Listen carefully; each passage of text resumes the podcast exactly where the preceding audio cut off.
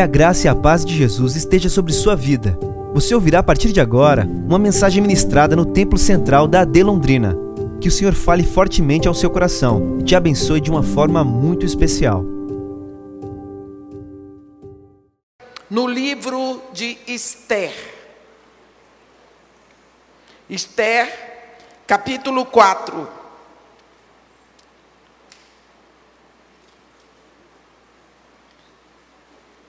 Vamos ler a partir do versículo dez.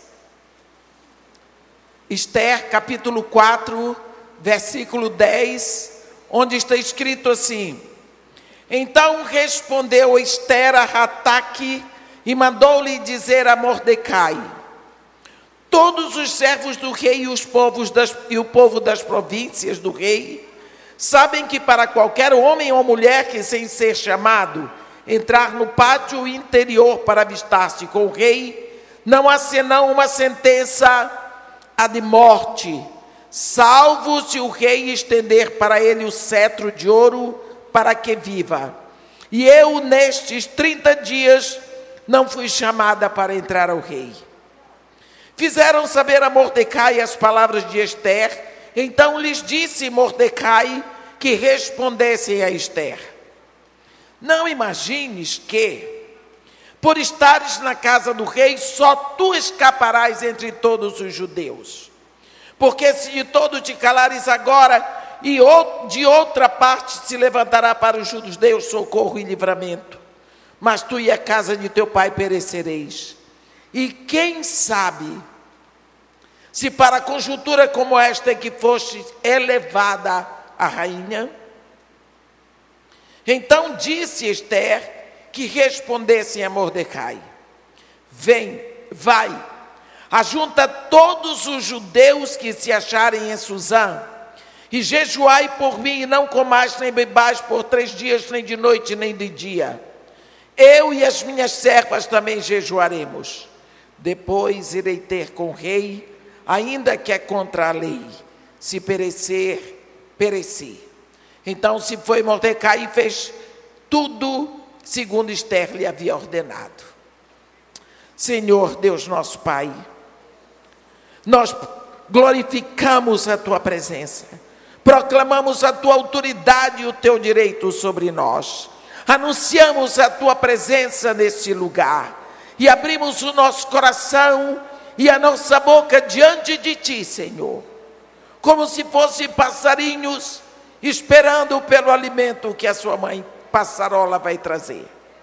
E nesta posição de espera, de desejo, de fome da tua palavra, nós esperamos que tu, Senhor, nos dê hoje a porção que precisamos receber. Proclamamos, Senhor, a tua presença neste lugar. Nos rendemos e confessamos o desejo que nós temos de aprender de ti. Esperamos, Senhor, que nesta tarde a tua mão poderosa esteja sobre a nossa casa, sobre os nossos filhos, onde quer que eles estejam neste momento, sobre tudo aquilo que nos diz respeito.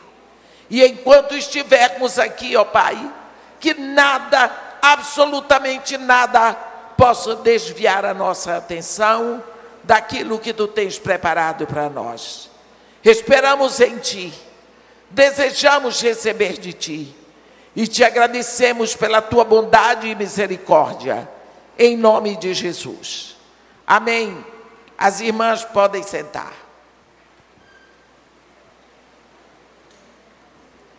Vai e ajunta todos os judeus que se acharem em Susã, e jejuai por mim, não comais nem bebais por três dias, nem de noite, nem de dia. E eu e as minhas servas também jejuaremos, depois disso irei ter com o rei. E se perecer, perecer. Parece que de uma hora para outra nós vemos aqui duas mulheres. Vamos olhar um pouquinho do pano de fundo dessa história.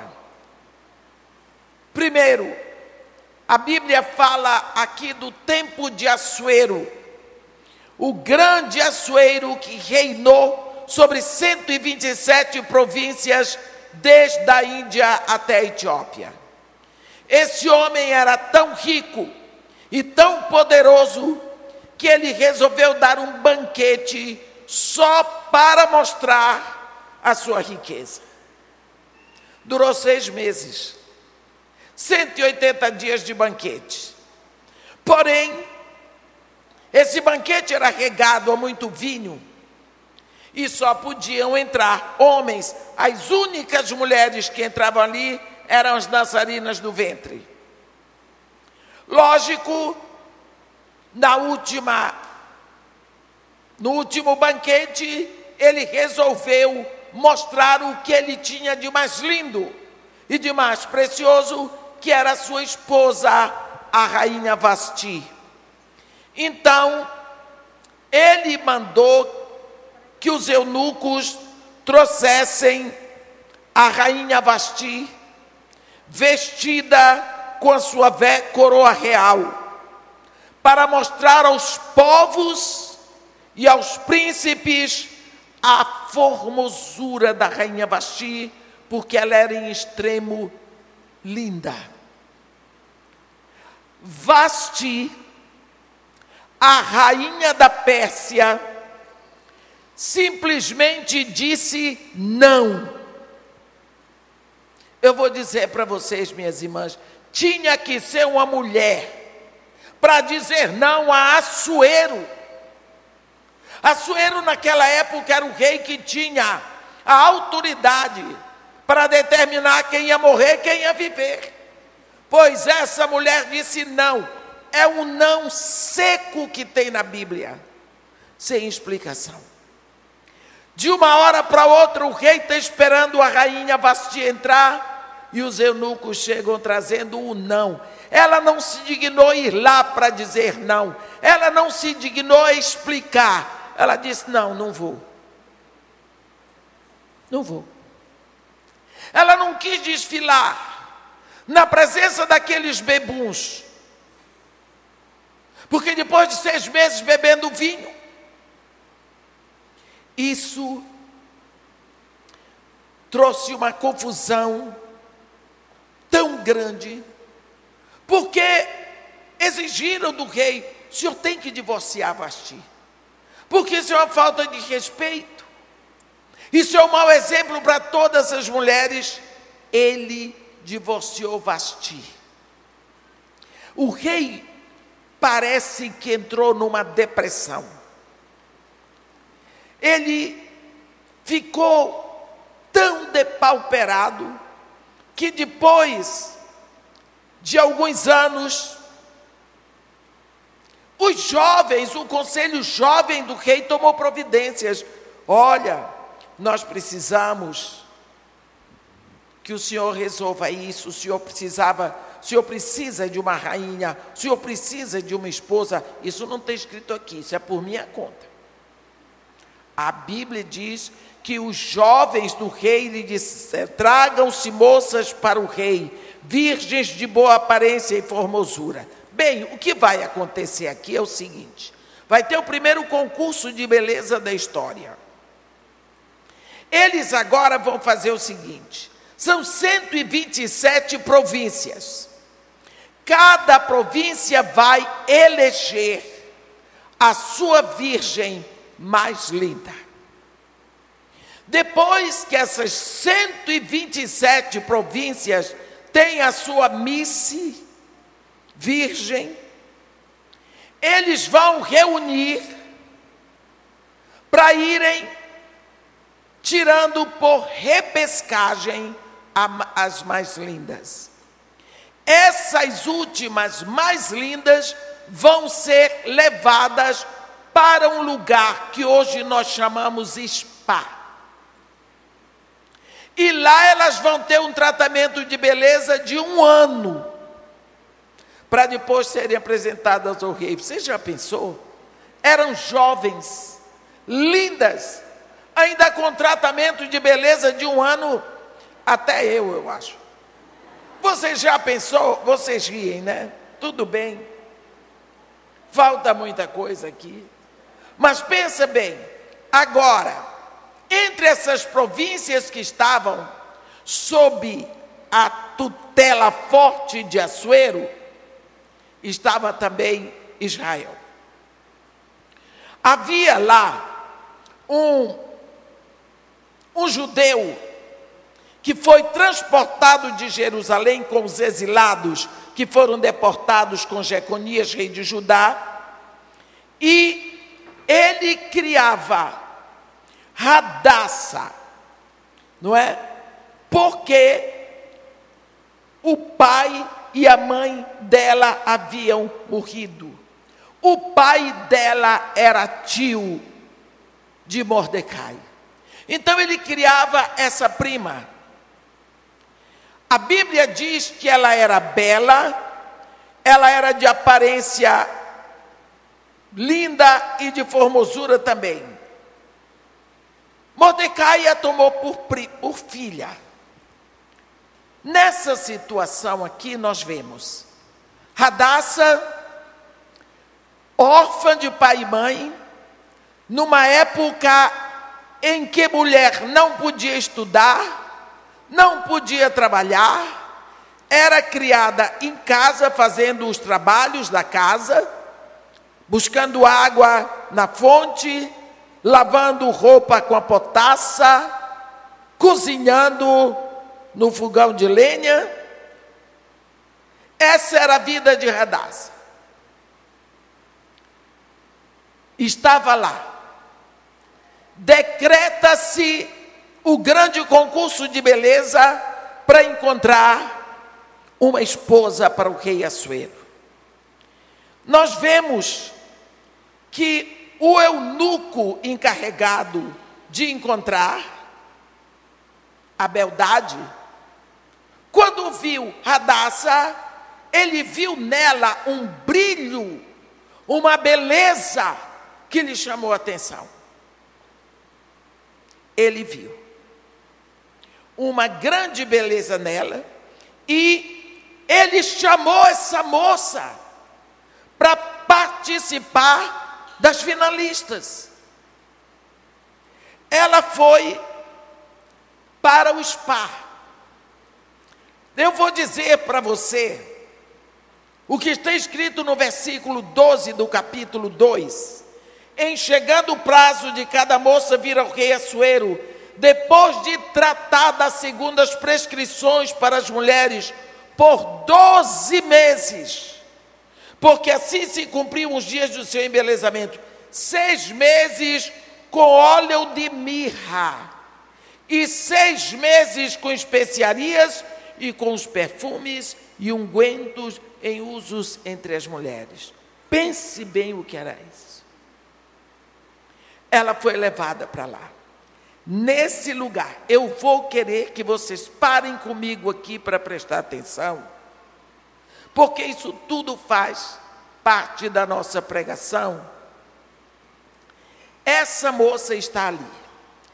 Dessas províncias todas que tinham conseguido fazer chegar ali a sua virgem mais bela, eram províncias que necessitavam que a sua moça se assentasse no trono da Pérsia como rainha do Império Medo-Persa. Então, todas essas moças que chegavam ali, elas tinham uma obrigação de fazer o melhor, porque se ela conseguisse agradar a Assuero e ele quisesse casar com ela, era a província dela que era elevada. Assim, todas essas moças iam para ali, de antemão, carregando uma grande responsabilidade. Em mil novecentos e noventa, eu estive em Singapura, fazendo um curso de liderança cristã pelo Instituto Haggai. Muitos conhecem no Brasil. E o Instituto Haggai, ele, na minha turma, nós éramos setenta mulheres de trinta e três diferentes países do terceiro mundo. Essas mulheres que estavam ali, eu era uma delas, eram todas líderes de qualquer forma. Eu acho que a única que não era nada ali era eu, mas fui bater lá. E haviam muitas mulheres das ilhas polinésias, da Indonésia, de vários países da África. Do Brasil nós éramos quatro, aprendendo liderança cristã. E todos os dias à tarde nós nos sentávamos para que cada uma pudesse falar dez minutos sobre o Evangelho, como ia o Evangelho é, nas, nos seus lugares, nas suas cidades. E eu, como brasileira, eu ouvia histórias assim fora do comum. E tinham pastoras da ilha, das ilhas polinésias, que elas contavam hábitos que esse povo tem. Entre tantos hábitos, a grande maioria desses lugares, as mães têm obrigação de ensinar para suas filhas como se agrada a um homem na cama. Então, uma menina já com cinco ou seis anos, ela aprende a mover o corpo, elas têm ensino disso, porque a preocupação é que ela agrade aquele homem na cama, porque o homem tem direito a ter várias mulheres. Então, se a mulher quiser ser a prioridade dele, ela tem que ser muito boa na cama. Esta é a visão deles lá. E você pensa como deve ser difícil pastorear um rebanho de Jesus Cristo dentro de uma cultura dessa. Agora, você fica pensando como foi no tempo de Ester. Aquelas moças que foram para ali, para aquele lugar, elas iam sabendo de tudo, de todos os segredos do que uma mulher tinha que fazer na cama para agradar ao rei Assuero, porque o desempenho dela podia colocar a província dela no trono Medo-Persa. Imagina o que cada virgem dessa não sabia fazer. Bem, cada vez que chegava o prazo, que o rei dizia para o eunuco, manda uma virgem. A Bíblia diz então é que vinha jovem ao rei. A ela se dava o que desejasse levar consigo para a casa das mulheres, da casa das mulheres para a casa do rei, porque era assim, aqui tinha a casa das virgens, que eu chamo o spa, e aqui tem a casa das concubinas. Quando o rei desejava que viesse uma virgem, ele avisava o eunuco, o eunuco mandava a virgem, ela vinha, entrava no palácio, dormia com o rei. No outro dia de manhã, ela não voltava para a casa das virgens, porque já não era mais virgem. Então, ela ia para a casa das concubinas. Nunca mais ela ia casar com ninguém. Ela era propriedade do rei. Talvez nunca mais dormisse com o rei, a não ser que o rei a chamasse pelo nome. Olha que vida. E nós ainda nos queixamos. Ficava lá. Você pode imaginar, aliás, nem imagine, o sufoco que era aquela noite para uma moça dessas. O esforço e a representação que ela tinha que fazer, porque ela tinha sobre os ombros a responsabilidade. Na província dela, todos esperavam o melhor desempenho. No outro dia de manhã, via-se a moça pegar sua trouxinha e já virou concubina. Até que chegou a vez de Hadassa. Hadassa é o nome hebraico. Ester é o nome persa, que significa estrela. O nome Ester foi dado a ela, que é o nome persa. Chegou o dia de Ester. Ester foi para lá, para a casa do rei. Uma escrava judia, que seguramente cresceu com medo daquele rei. Nós não sabemos por que morreram o pai e a mãe de Ester, mas eles tinham sido levados cativos para a Pérsia. Essa menina chegou pela primeira vez num palácio. Ela nunca tinha visto tanto brilho, tanta riqueza.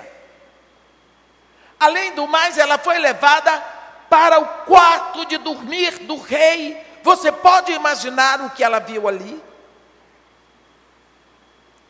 Ela não teve mãe para explicar a ela nada, nada, nada. Como as outras virgens tinham tido aulas de, de movimentos e tudo mais, e relações, ela não teve. Porque também isso não fazia parte da cultura judaica. Não teve mãe para explicar. Ela entrou ali zero quilômetro. Ela só sabia que tinha que dormir com o rei. Eu às vezes penso que quando o rei entrou, eu não sei se Ester levantou a mão, se ela chorou, eu não sei o que foi que ela fez, mas ela estava diante do homem mais temido e mais temível, da maior autoridade que ela tinha imaginado na adolescência dela. Olha, eu não sei como foi aquilo, mas eu sei o que a Bíblia diz. E a Bíblia diz, no versículo dezessete, do capítulo dois, o rei amou a Ester mais do que todas as mulheres, e ela alcançou perante ele favor e benevolência mais do que todas as virgens. O rei pôs-lhe na cabeça a coroa real e a fez rainha em lugar de Vasti.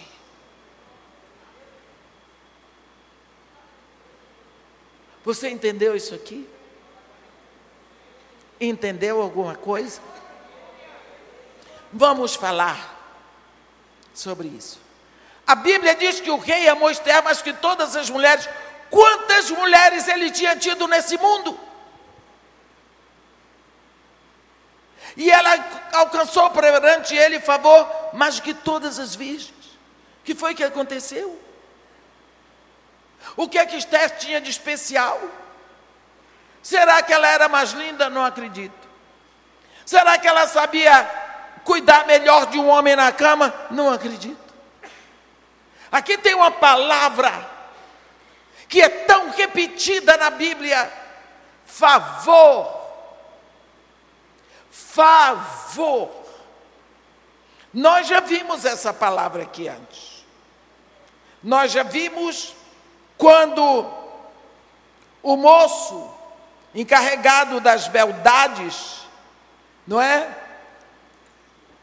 No versículo nove do capítulo dois diz assim: a moça lhe pareceu formosa e alcançou favor perante ele.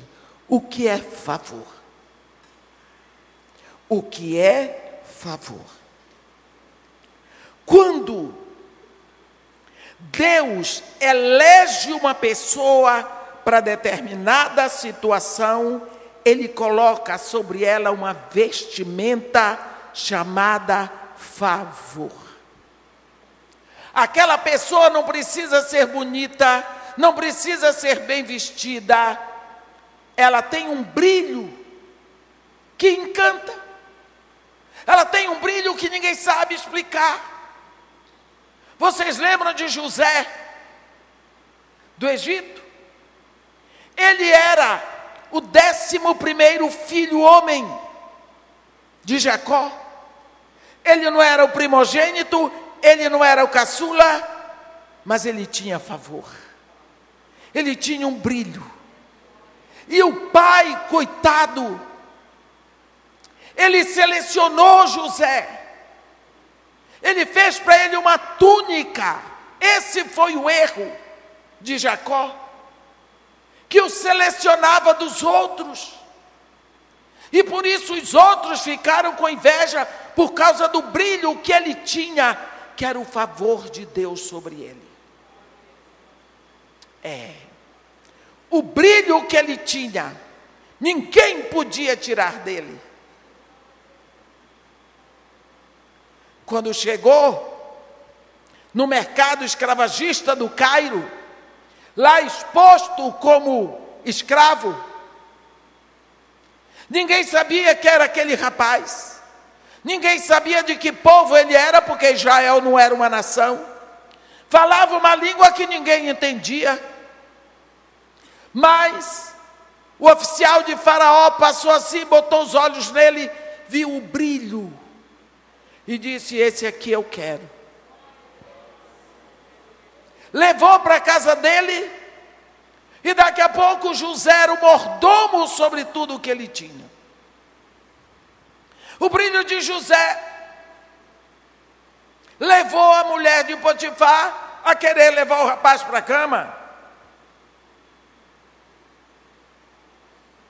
E por causa disso, porque ele recusou, ele foi parar no cárcere. E lá no cárcere, o brilho dele ninguém podia tirar. Daqui a pouco, ele era o líder no cárcere, ainda era o encarcerado. Chegou diante de Faraó, brilhou. Saiu de lá como o segundo homem mais poderoso do Egito. Saiu da presença de Faraó como o governador do Egito. O Faraó reinava, mas quem governava era José. O que é isso? Brilho, favor. Favor. Ester brilhou com o favor de Deus diante daquele eunuco. Quando ela chega na, no quarto do rei, o rei olhou para Ester, amou a Ester, mais do que a todas as mulheres, e ela achou favor diante dele, mais do que todas as virgens. Ele colocou sobre a cabeça dela a coroa de rainha do império Medo-Persa, e a fez rainha em lugar de Vasti. Por quê? Por causa do favor de Deus. Se tem uma coisa que nós precisamos sempre orar e pedir a Deus, você vai fazer um concurso, uma prova oral, Senhor, cobre-me com favor diante dos meus examinadores, que eu encontre favor aos olhos deles, porque Deus lhe cobre de favor naquela hora, e você vai ter tudo o que Deus designou para você ali. O favor de Deus é uma vestimenta. Deus tinha uma vestimenta para José, a vestimenta dele era governador do Egito. Esse favor, essa vestimenta, esta seleção, por causa do favor de Deus, Deus tinha separado aquela mulher. Mas vou dizer uma coisa para vocês: é tão bom ficar rico, é bom demais. Quando a gente é pobre, não tem nada, que consegue alguma coisa, gente, que até esquecer do tempo que era pobre, do lugar onde nasceu, das, do parente, de todo mundo. É ruim demais ser pobre. Se tem uma coisa que eu sei que Deus não criou, foi a pobreza. Ou coisa difícil. É difícil, não é? É tão bom ter tudo, e tudo com facilidade, agrada a nós. Não seja assim, diga que é verdade. É verdade, sim. E Ester sabia disso. Agora Ester, a garota que lavava roupa na potassa, que carregava água no cântaro, que cozinhava no fogo de lenha, abanando assim, ó. Ela é a rainha do Império Medo-Persa, a mulher mais linda e mais famosa e mais importante dos cento e vinte e sete províncias. Ela é a mais cheirosa, a mais bem vestida, a que tem as melhores joias. Ei, Esterzinha, Ester acreditou que tudo aquilo na vida dela é porque ela era linda. Ela acreditou. Tudo aquilo veio para mim porque, lógico, que eu sou linda. Eu era uma pérola que ninguém tinha visto. Mas na hora que me descobriram, viram a beleza que eu sou. Eu sou. Estava se achando. Ela não imaginava que o Deus de Israel a colocou ali, daquele jeito, que ele tinha um plano para ela. Olha, Deus só permite na nossa vida aquilo que ele vai usar para a nossa santificação. Quando Deus permitiu que Ester fosse na cama de Assuero, Ester não, não era melhor do que nenhuma outra mulher. Mas quem foi que criou Assuero no ventre da mãe dele? Foi Deus. Então Deus é que sabe tudo de cada pessoa. Ester, Deus colocou em Ester os movimentos que agradavam a Assuero. Colocou no corpo dela o calor que agradava a Assuero. Colocou na voz de Ester o timbre que agradava os ouvidos de Assuero. Colocou nos cabelos dela o perfume que agradava a Assuero. Colocou em Ester tudo, e além do que Assuero podia sonhar.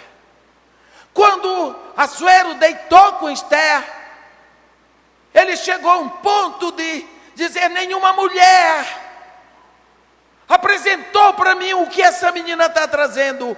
O rei amou a Ester mais do que a todas as mulheres. Quem foi que fez aquilo? Deus. Olha, minha irmã,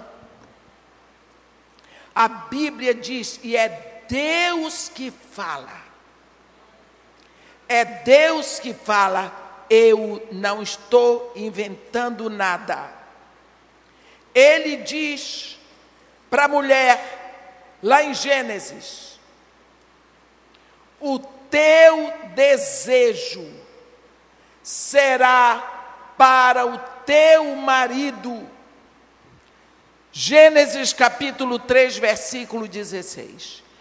O teu desejo será para o teu marido e ele te governará. Está escrito aqui, foi Deus que disse, não estou inventando. Então, será que é pecado você, como esposa, chegar diante de Deus e orar pelo momento íntimo seu com seu marido? Não.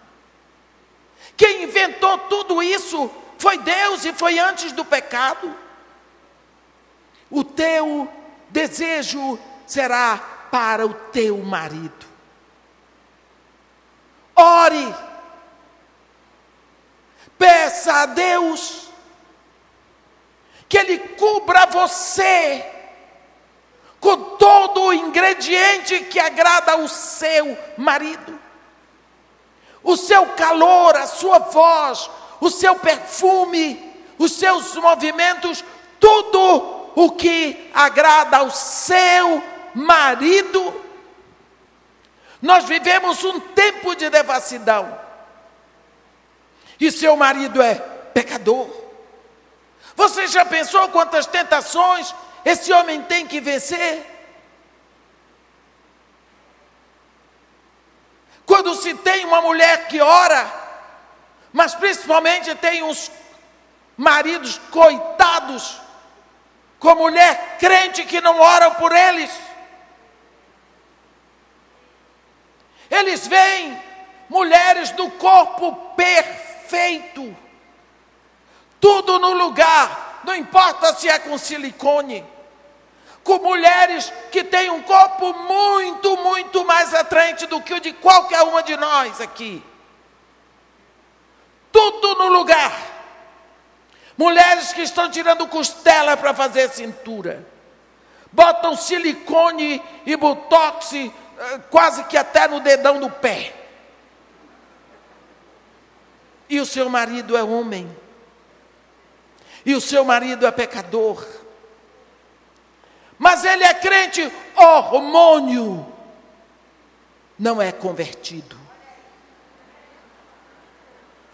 Ele precisa da sua oração. Ele precisa ter em casa uma mulher, segundo a vontade de Deus, para ele. E quando Deus diz, o teu desejo será para o teu marido, significa que você tem que pedir para Deus lhe cobrir de favor perante o seu marido, como ele cobriu Ester, colocando em você todo o ingrediente necessário para agradar ao seu marido. Não é? Agora, ela não sabe que foi o favor de Deus. Ela não sabe. Vai se levantar uma grande perseguição para os judeus. Vai. E Assuero não era nenhum cristão, né? E nós sabemos que a pessoa que tem dinheiro, ela quer mais dinheiro. A Bíblia diz, a sanguessuga tem duas filhas, a saber, dá, dá. Um rico nunca se satisfaz com o que tem, ele sempre quer mais. Porque a ganância é a cobiça, é a fome. Ele tem um, des, um vazio na alma que ele acha que vai preencher com dinheiro. Ele não sabe que o vazio dele só será preenchido com Jesus. Então, um homem muito rico, Hamã, que odiava os judeus, ele era possuído de um espírito antissemita. Ele propõe ao rei uma parcela muito grande de dinheiro para os cofres do rei, para ter o direito de decretar a morte, o aniquilamento dos judeus. E o rei seguramente aceitou. Então, quando é decretada a carta para a abertura, para o aniquilamento dos judeus, Mordecai corre para frente do palácio de Ester para dizer: A Bíblia diz: enviaram-se as cartas por intermédio dos correios a todas as províncias do rei para que se destruíssem, matassem e aniquilassem de vez a todos os judeus, moços e velhos, crianças e mulheres, em um só dia, no dia treze do duodécimo mês, que é o mês de Adar, e que lhes saqueassem os bens. Então, quando Mordecai viu isso, ele pensou: mas a rainha do império Medo-Persa é judia, ela vai nos ajudar. Bem, ele faz com que chegue à mão de Ester o traslado da ordem judicial, e a Bíblia diz assim: Mordecai lhe fez saber tudo quanto lhe tinha sucedido, como também a quantia certa da prata que Hamã prometera pagar aos tesouros do rei pelo aniquilamento dos judeus. Entregou tudo, mandou para Ester. Ester tomou o traslado, leu. Ela estava rica, indiferente, cheirosa, cheia de joias e de empregados. Não é? Indiferente. Ela disse: olha, vai dizer para Mordecai o seguinte: todos os servos do rei e o povo das províncias do rei sabem que para qualquer homem ou mulher que sem ser chamado entrar no pátio interior para avistar-se com o rei, não há senão uma sentença, a de morte, salvo se o rei estender para ele o cetro de ouro para que viva, e eu nesses trinta dias não fui chamada para entrar lá. Pronto. O que é que Ester estava dizendo? Olha, por favor, me tira dessa história, eu não quero me envolver nisso, eu sou órfã, eu não tenho pai, não tenho mãe, eu sou uma escrava judia, e eu agora sou a rainha do império Medo-Persa. Agora eu estou bem. Quando eu estava lá, lavando a roupa com a potassa do lavadeiro, carregando água na cabeça, cozinhando, ninguém fez nada por mim. Não teve judeu que se aproximasse para melhorar a minha situação. Agora eu vou botar em risco a minha posição, a minha situação de rainha, de imperatriz Medo-Persa, para me meter numa roubada dessa. Ah, diga para Mordecai que ele dê outro jeito aí, há de ter outro jeito, eu não quero me meter nisso, que ele esqueça de mim. Foi isso que ela fez. Olha, é tão bom a gente olhar a dor dos outros de longe, mas a dor pode atacar a qualquer um. A dor pode atacar a qualquer um. Tem uma coisa que Deus diz e que Jesus repete: porque pobre sempre haverá sobre a terra. Por isso eu te ordeno que livremente estendas a tua mão para o teu irmão, para o pobre e para o necessitado. O pobre é um desafio que existe para que o rico possa estender a mão. Mas em vez disso, o rico vai e ainda tira o que é do pobre. E esse clamor sobe aos céus. Ester agora não queria se meter com essa história. Vou me meter com esses judeus. Ela tinha até esquecido que ela era uma judia. Quando Mordecai recebe aquela resposta fria de Ester, ele diz: vai lá e diga para ela, vai dizer para Ester: não imagines que por estares na casa do rei, só tu escaparás entre todos os judeus. Viu como é que ele entra? Por estares. Ele não diz por seres. Eu estou na Assembleia de Deus da, daqui de Londrina, mas eu não sou da Assembleia de Deus de Londrina, entendeu? Uma coisa é você ser, e a outra é você estar.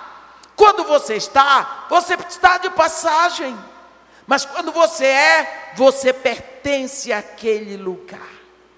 E a palavra que Mordecai dá, não imagine que por estares, quer dizer, tu não és daí, tu não nasceste aí, tu não tens origem nobre, tu estás.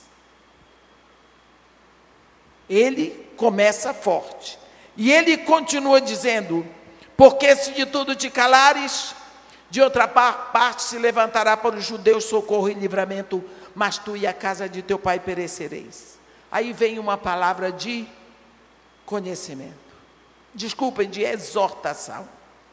E quem sabe, se para conjuntura como esta, não é que foste elevada a rainha.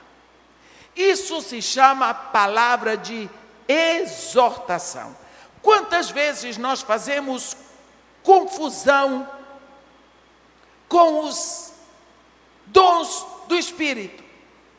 Quando a palavra diz que os dons do Espírito, lá em primeira Coríntios dois, são palavra de sabedoria, palavra de conhecimento, fé, profecia, às vezes nós achamos que é só uma palavra. Não, é uma comunicação. A palavra de conhecimento é uma centelha milimilimétrica do conhecimento de Deus que o Espírito derrama numa pessoa no momento de necessidade, para suprir aquela necessidade, não é? Como aconteceu com Pedro, quando Ananias chegou para ele, para dizer que estava entregando o dinheiro da venda daquele terreno, o Espírito derramou no coração de Pedro uma coisa que só Ananias e Safira sabiam, mas Deus sabia. E Pedro olhou para Ananias e disse, Ananias, por que encheu Satanás o teu coração? Para mentires ao Espírito Santo, reservando para ti parte do dinheiro da venda da propriedade. De uma hora para outra, Pedro passou a saber o que ele não sabia antes. Outro dia, tinha uma mulher me procurando. E ela queria, porque queria, porque queria falar comigo, senão ia morrer. Aí quando chegou diante de mim, eu orei com ela e disse, minha filha, pode falar. Ela disse, irmã, e ela é diaconisa de uma igreja. Irmã, eu não sei como conversar. Eu disse, começa pelo adultério. Pá, caiu. Eu disse, pronto, matei a mulher. Mas na hora veio claro para mim que o que ela queria falar comigo era só o adultério que ela tinha cometido. Eu disse, começa pelo adultério, porque é o final, já acabou a história, não precisa explicar. A mulher caiu lá, foi um... um negócio, porque o marido era copastor, queria saber o que foi que aconteceu. Eu disse, eu não sei, pergunta para ela. Quer dizer, eu não tive sabedoria para saber lidar com a situação. A mulher estava com pressa, eu com pressa, a gente começa pelo adultério, que é o final. Eu não sabia que ia ter essa repercussão. No final ficou tudo bem, ela eu disse para ela, minha filha, me perdoa pela falta de jeito, mas é que eu já estava sabendo o que foi, disse lá o que ela tinha que fazer e pronto. Eu me lembro que um dia eu estava na, no meu projeto no Morro Dona Marta, e eu ia subindo, e tinha uma moça sentada assim. E de uma hora para outra veio a situação todinha, o nome da garota, e sobrou para mim. Porque no final, o Espírito me disse, é sua, vai cuidar dela. Ele só traz bronca para mim. Aí eu peguei e disse, seu nome é fulana de tal. Como é que a senhora sabe? Eu disse, você não vai fazer esse aborto. Ela estava ali esperando o dinheiro que o malandro ia dar para ela para fazer o aborto, porque se você for se levantar daí, você não vai sair da favela, você vai morrer. Hoje o filho que nasceu é líder do louvor de uma igreja lá na Zona Norte. Isso se chama palavra de conhecimento. O Espírito derrama. Não precisa tremer, não precisa gritar, nada. Ele traz você, pá, entrega. Isso é palavra de Deus, é um dom do Espírito. Quantas vezes acontece isso? E não é toda hora. Os dons do Espírito, ele nos assiste naquele momento e pronto. Não significa que toda hora eu estou sabendo de tudo, não é assim.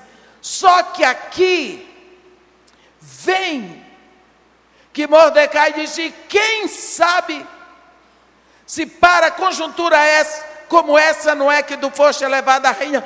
Ei, pá! Meus irmãos, vocês já viram a história da Cinderela? Meia-noite, sapatinho de cristal. A carruagem de Ester virou uma abóbora. A Cinderela virou a ajudadora idônea. Ela tomou um susto, de uma hora para outra ficou tudo claro. É mesmo? Ai, eu lembro quando eu estava lá no spa. As outras meninas sabiam de tudo, como agradar um homem na cama, eu não sabia de nada. As outras eram tão lindas, se vestiam tão lindo, eu nem roupa tinha. Ai, chegou lá no quarto do rei, eu fiz aquela burrada toda. Ela começou, a coisa veio, veio. Ela disse: vai, diz a Mordecai, que ajunte todos os judeus que se acharem em Susã e jejuai por mim, que não comam nem bebam durante os três dias, nem de dia nem de noite. Eu e minhas servas também jejuaremos. Depois disso irei ter com o rei, e se perecer, pereci. Você diz: uau, o que aconteceu com essa garota? Ainda agora não queria nem saber, agora está botando a cabeça a prêmio. O que foi que aconteceu? A exortação. Quando o Espírito de Deus abre, ele vem fazendo a diferença entre alma e espírito, juntas e medulas. Na hora, Ester foi transformada de uma Cinderela doida para uma ajudadora idônea. Para que é que Deus fez a mulher? O objetivo, quando Deus criou a mulher, não foi para ela ser rainha do lar, nem rainha de não sei o quê. Foi para ser a ajudadora idônea para o homem. Esse é o objetivo de Deus. Deus criou todos os animais e chamou o homem e disse aqui, ó, vai dar nome para todos eles, são teus. E Deus foi trazendo os animais aos pares. E o homem foi dando nome: boi, vaca, passa. Cão, cadela, passa. Gato, gato, passa. Macaco, macaca. À medida que o homem ia dando nome, ele ia dizendo: pera lá, mas cada macho tem sua fêmea. E eu? Cadê minha fêmea? Talvez ele pensou: a minha fêmea vem lá no final, porque eu estou sozinho. A Bíblia diz: mas para o homem não se achava uma ajudadora que lhe fosse idônea. Quer dizer, se a Bíblia diz não se achava, é porque se procurou. Acabou o último animal. E cadê o par do homem? Aí o homem, coitado, ficou: ah, cadê minha fêmea? Ah, eu estou incompleto. Até o macaco tem sua macaca, e eu? Tadinho do homem. E Deus olhando para ele, pensando: você nem sabe. Você nem sabe.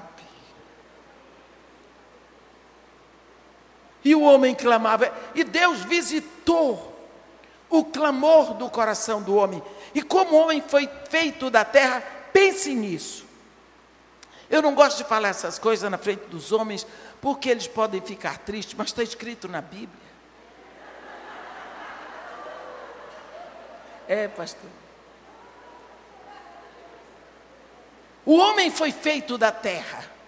Diante de Deus, o homem é a terra, ah, clamando pela mulher.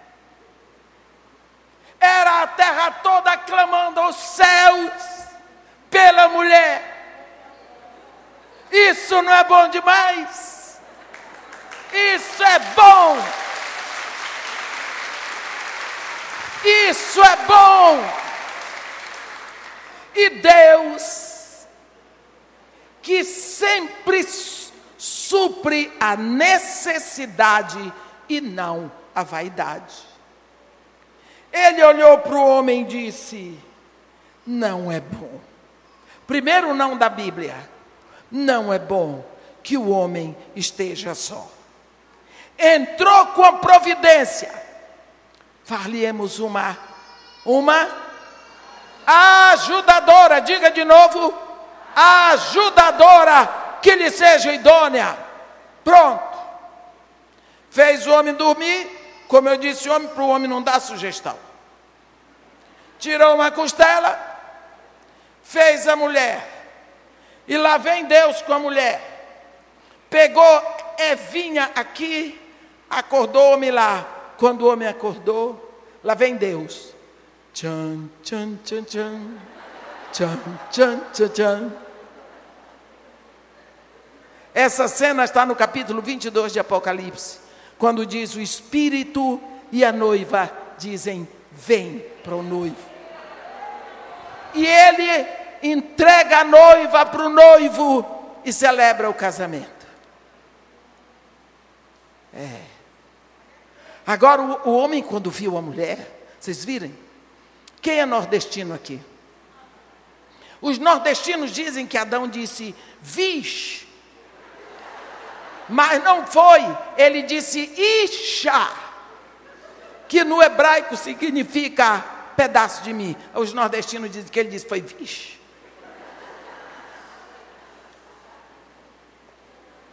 Ali estava em fio o homem, com a sua ajudadora idônea. Olha, minhas irmãs, o objetivo de Deus, quando criou a mulher, era esse. É para a mulher ser a ajudadora idônea do homem. Mas é machismo, é o que for, não. Foi Deus quem fez assim. E Deus é que tem a última palavra. Você viu Ester? Para que que Ester precisou? Para que ela foi necessária enquanto ela era toda cheirosinha, riquinha, enfeitada, os melhores cabeleireiros, os melhores costureiros, os melhores maquiadores da época. Não prestou para nada. Esqueceu dos necessitados, se divorciou daquele que a criou, que foi Mordecai. Mas na hora em que ela é tocada, quem sabe, se para conjuntura como esta é que foste levada a rainha, ah, ela disse, eu tenho um objetivo na vida, Deus que me fez tem um plano em mim, Ele me botou aqui por uma razão, e eu não sou rainha, eu fui elevada, eu não nasci rainha, eu não tenho sangue nobre, não nasci no palácio, Ele me botou aqui por um objetivo dele e eu vou cumprir. Nem que me custe o pescoço. Eu quero dizer, minhas irmãs, que quando nós lemos esta história de Ester, nós sabemos que não tem nenhuma de nós aqui pior do que Ester. Ester, escrava judia, órfã de pai e mãe, criada numa época em que não, ninguém ia à escola, aprendeu a lavar, passar, cozinhar, limpar a casa, se preparando para ser esposa se um dia alguém pagasse o dote dela. Mas Deus tinha um propósito na vida dela. Deus tinha um propósito na vida dela. Será que Ele não tem um propósito na vida de cada um de nós? Será que não tem? Deus, Ele tem um propósito específico para cada uma. E Ele quer que você seja mulher. É como mulher que Ele tem o propósito. Não importa se você se acha bonita pelos padrões de hoje, que os padrões de hoje, já houve uma época que o padrão da mulher bonita era aquela gorda, bem gorda, a matrona romana. Hoje é o filé de borboleta. Pode ser que você não se ache bonita nos padrões de hoje, mas Deus quer usar você do jeito que você está. Olhe para mim, eu sou um exemplo. Você pode até dizer, mas a senhora não é bonita. Quem disse? Foi Deus que me fez. Tudo para não dar certo veio na minha vida. Meu pai, negro, estrangeiro. Minha mãe, branca, estrangeira. Meu pai, protestante. Minha mãe, católica. Meu pai traiu a esposa dele. E, minha, e engravidou minha mãe. Meu pai, protestante. Minha mãe, irmã do padre da cidade. Os dois fizeram tudo escondido, achando que Deus não via. Deus disse de meia, vai aqui nessa confusão, que eu dou conta. E me botou ali. No meio dessa confusão eu nasci. Cedo tive que aprender inglês, porque papai não falava português com os filhos de jeito nenhum. Aos nove anos, fui para um colégio francês, tive que aprender francês. Saí de lá aos quatorze, tive que aprender italiano. Casei com um homem que tive que ir para o Iraque. E tive que aprender árabe. Lá no Iraque, eu fui estudar a história do fértil crescente. Deus foi me preparando passo a passo para dar aula do Antigo Testamento. Você vai ter dificuldade de encontrar alguém que já foi à Torre de Babel. Eu já fui. Que já foi ao paraíso terrestre onde viveu Abraão, Adão. Eu já fui. Que conheça o Tigre e o Eufrates ao mesmo tempo. Jardins suspensos da Babilônia, porque Deus, aprove a Deus que eu tivesse um marido que fosse trabalhar lá e que tivesse condição financeira para me manter em casa sem trabalhar. E por causa do trabalho dele, eu fui visitar todos os lugares bíblicos sem saber que Deus estava me preparando. Lá no Iraque foi a minha conversão. Você já viu alguém convertido no Iraque? Eu fui. Convertido no Iraque, sabe aonde? Na Caldeia, em Ur, na terra de Abraão. Depois que tudo estava pronto, veio a guerra, fugimos no terceiro dia de guerra, vim para o Brasil. Convertidíssimo, converti mesmo. Aí Deus olhou e disse, bem, agora já chega. O marido já trabalhou, já pagou tudo, já levou tudo aonde tinha que levar. Agora está atrapalhando o ministério dela. Deus levou o meu marido, porque ele começou a atrapalhar. E eu estou por aqui pregando o Evangelho há mais de trinta anos. Caramba. Quando você tiver marido que atrapalhe o seu ministério, ore.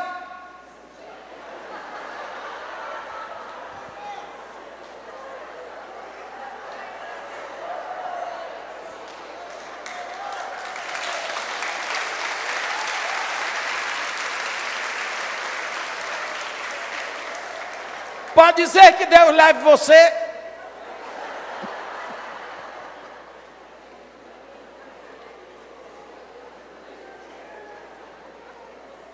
O que eu quero, eu contei essa história para vocês, para vocês verem uma coisa.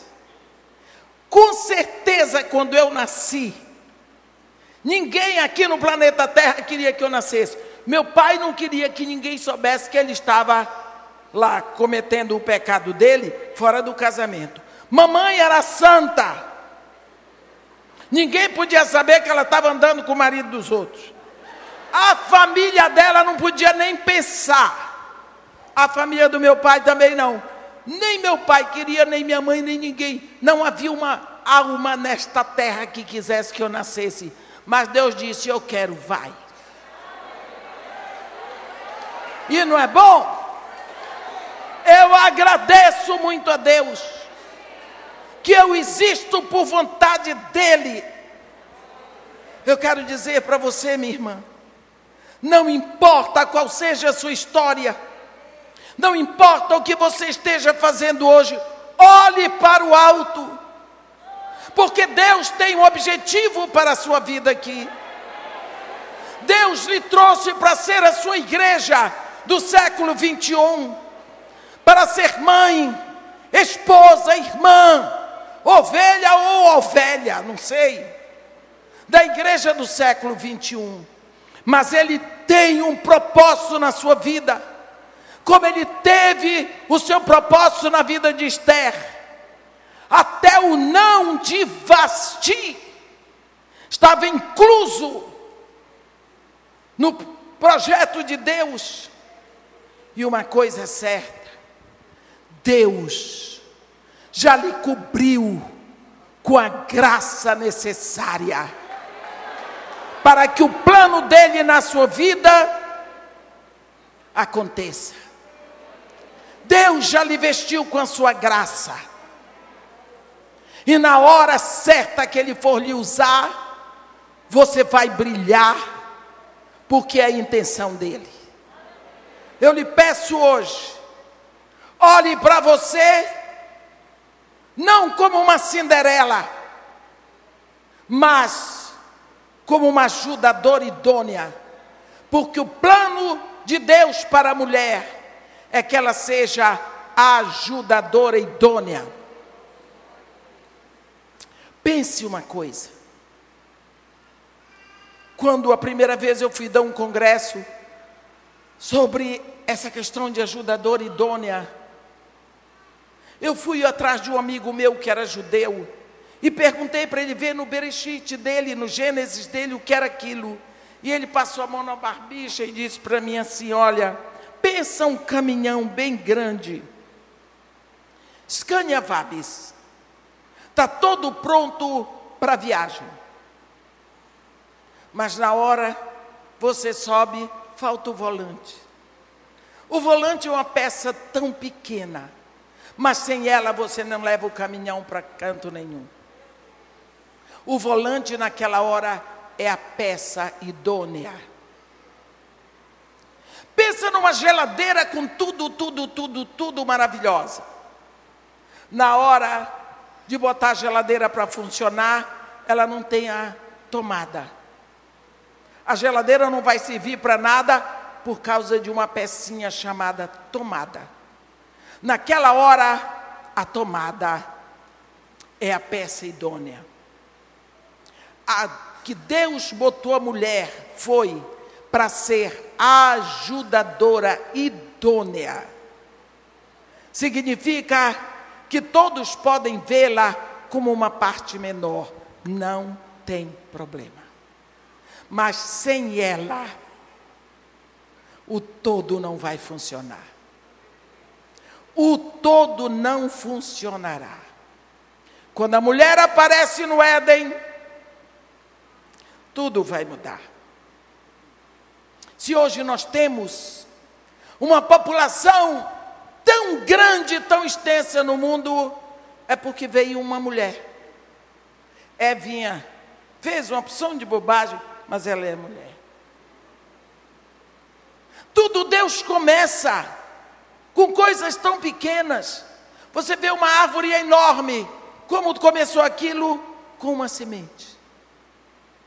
Vê essa população mundial imensa, como foi que começou isso? Com um casal. Comece onde você está, como você está, entregando o seu coração, suas horas, sua palavra. Declare o seu amor por Jesus, pelo Pai, o tempo todo, o dia todo. Fale com Ele. Seja exagerada na declaração do seu amor. Fale para Ele o que vem no seu coração. Eu gosto quando Deus diz para Israel: amarás o Senhor teu Deus de todo o teu coração, de toda a tua alma, de toda a tua força, de todo o teu entendimento. Mas, irmã, como que eu vou amar a Deus? Ué, como você ama? Eu não tenho, não sinto esse amor espiritual. Se Deus quisesse que você o amasse com amor espiritual, tinha lhe feito um ser espiritual. Se Deus quisesse que você o amasse com amor angelical, teria feito de você um anjo, fez de você um ser humano. Ame do jeito que um ser humano, um ser humano ama, se rasgando, se entregando, dizendo, chorando, cantando, gritando. Diga que você o ama, expresse o seu amor, e tenha o coração grato, porque Ele chamou você nesse tempo específico, para ser a sua igreja aqui na terra. Amém? O que Deus fez com Ester, pode fazer e quer fazer na vida de cada um de nós. Amém? Que Deus nos abençoe e nos guarde, que faça resplandecer o seu rosto sobre nós e tenha misericórdia de todos nós. Amém. Essa foi uma mensagem ministrada no Templo Central da AD Londrina. Acesse nossas redes sociais no Facebook, Instagram e YouTube e fique por dentro de tudo o que está acontecendo.